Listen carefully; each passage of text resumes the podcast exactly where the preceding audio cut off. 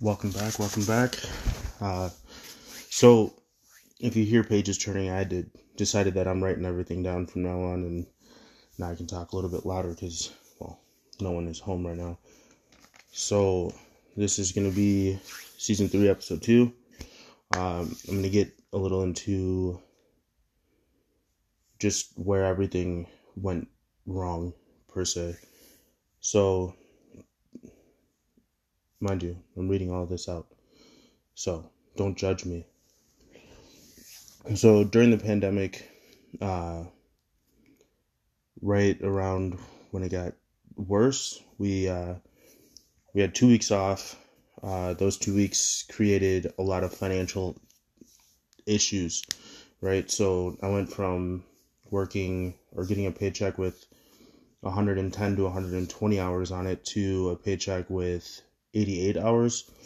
So we were essentially getting paid for uh, 44 hours a week, give or take.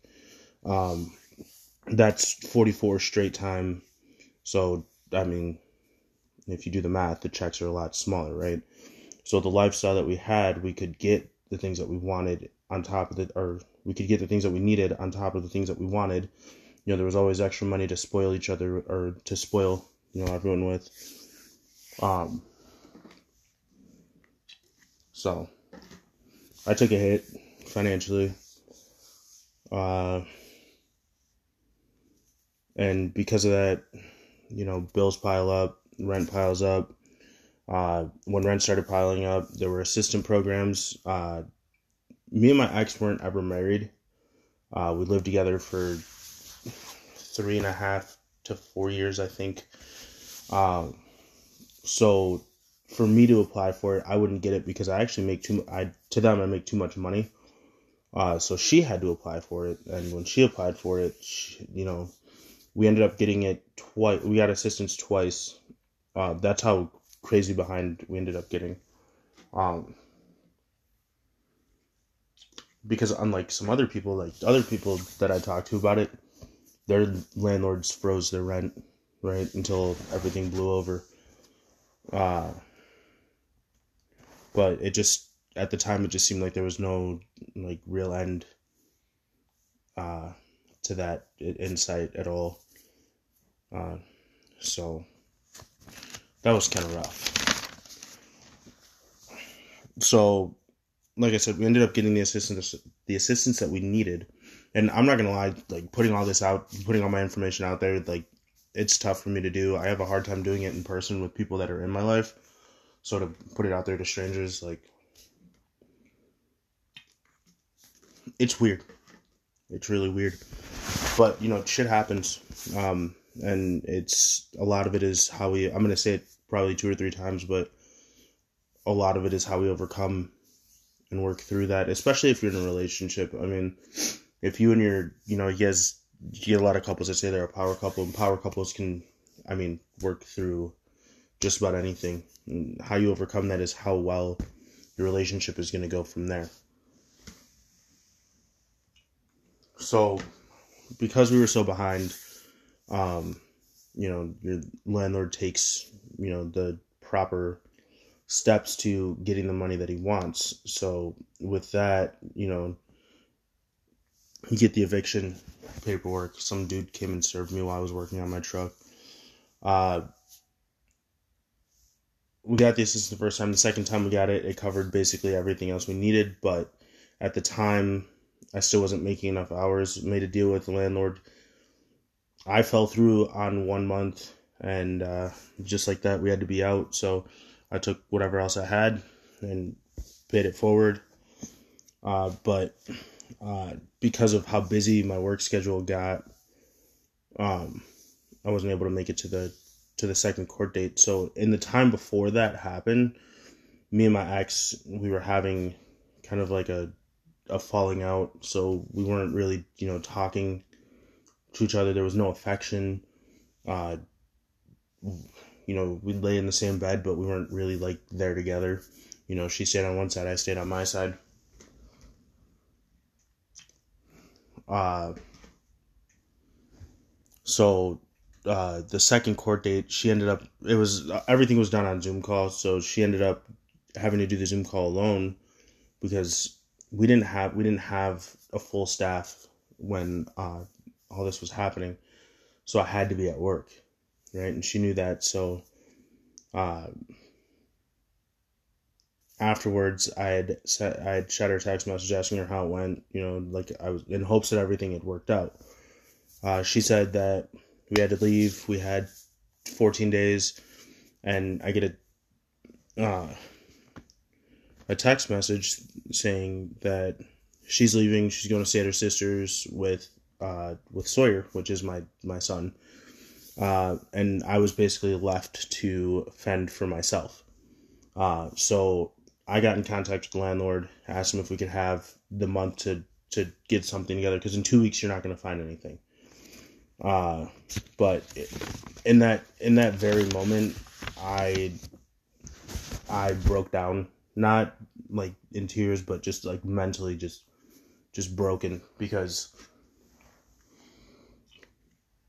that was my life right there, just going out the door. She had already had a plan. She didn't include me in the plan, um, and that's when I kind of knew like this wasn't.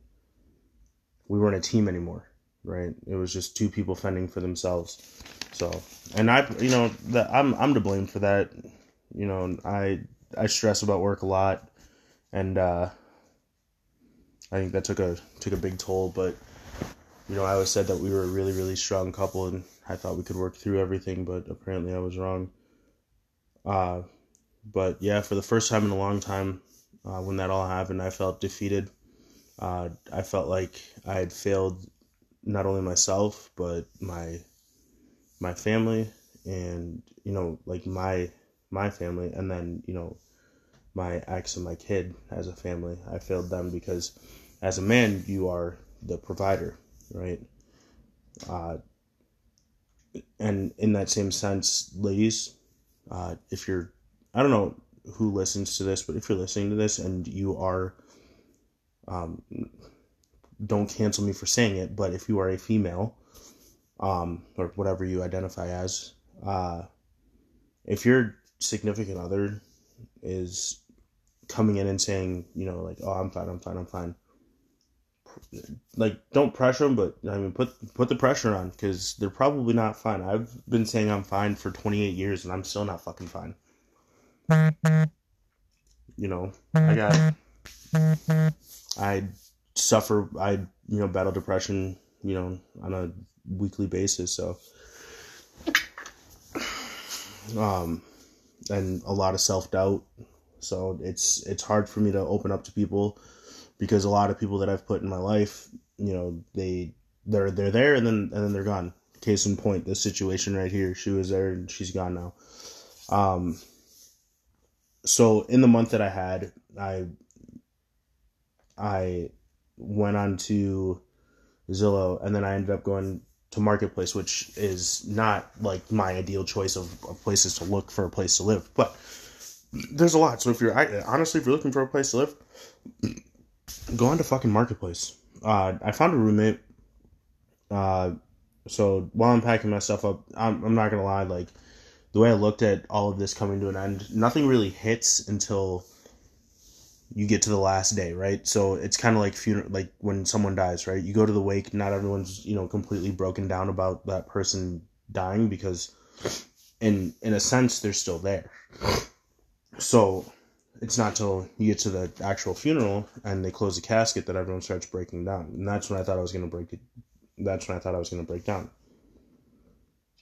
Um, and the only time I ever actually broke down and, and actually cried uh, was thinking about how I'm not going to be able to see my kid as much as I used to. You know, walking to a house, you know, every day after work, and you know your kid's running up to you, "Daddy, Daddy," wants to see you. He's excited to see you. Whereas now, I walk into the door and I have nothing.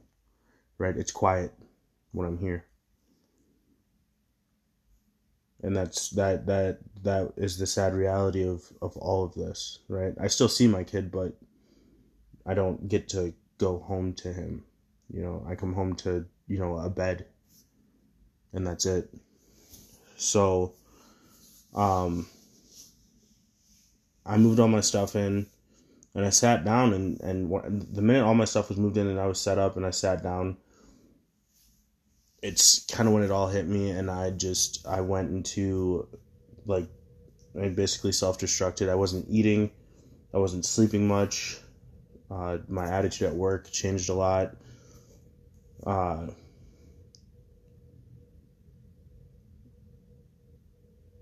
um, but in hindsight, there is always a light at the end of the tunnel, right? There's all, there's always going to be a light at the end of the tunnel. So, in the time that all of this was happening, me and her were having a falling out, and we came. I kind of came to the realization that we weren't ever gonna like. It wasn't ever gonna work, right? Like this is that's it. Like the relationship is over. Um. She had left her phone on the on the counter, and it, I kind of skimmed past a text message that she was having with uh, some guy that she used to hook up with back in college. Uh, and it said, you know, for four years, all I asked was for a little effort, and that that kind of hit me because the first the first two years that we were together, I was the only one that was actually bringing in any money. So all my money went to making sure that we had a, you know, rent was paid, food was on the table, you know, gas was paid for, whatever we needed. I was, you know, I was one paying for it. So because I felt like I didn't have anyone to talk to, I went and searched for you know people to talk to, and to some it might sound bad, um, but I ended up you know talking to this to this girl, and she had you know gone through a similar situation uh, about a year prior. Uh, she got a divorce and you know I didn't go into it looking for anything serious you know, just someone to vent to uh, when I had an off day, just someone to talk to, you know, ask me how my day's going because no one's, you know, no one was asking. Um, and that was kind of my light out of my, out of my hole, you know, that was the light. At, she was the light at the end of the tunnel. Um, and we met up and you know in the pro in in the process of everything happening i didn't make any advances until you know my ex was moved separately and i was moved separately.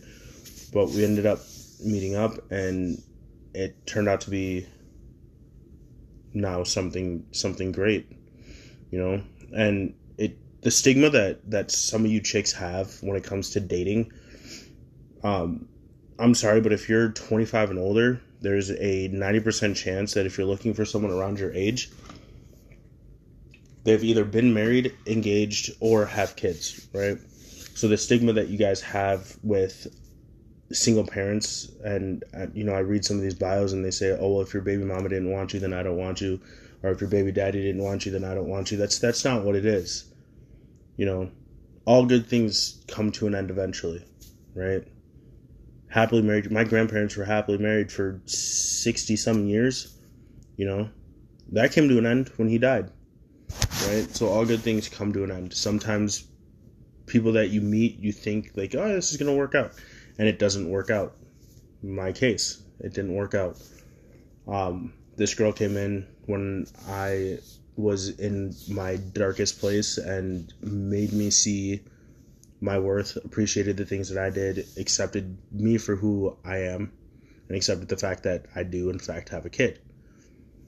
But I won't go in depth on that one right now. I will save that for the next episode. But just know if you're going through something, don't try and battle it on your own. You know, there's even if you don't think that you know there's people in your life that you can talk to, there's always there's always someone you can talk to. You know, reach out. You know, don't try and battle it by yourself. It's it's a hard battle to do by yourself. You know, I find peace in in going to the gym and you know taking a lot of my frustrations out, frustrations out on you know on the equipment and then leaving with a clear head. So that's gonna that's that's my motivation for you guys. Um, you know, it, it, it is like the the title of the podcast is you know it is what it is and that's what it is that's life you know not everything's going to work out the way that you want it to. And the sooner you accept it, the easier it is when it happens. So, with that, keep working for a better tomorrow. And I'll see you guys on the next one.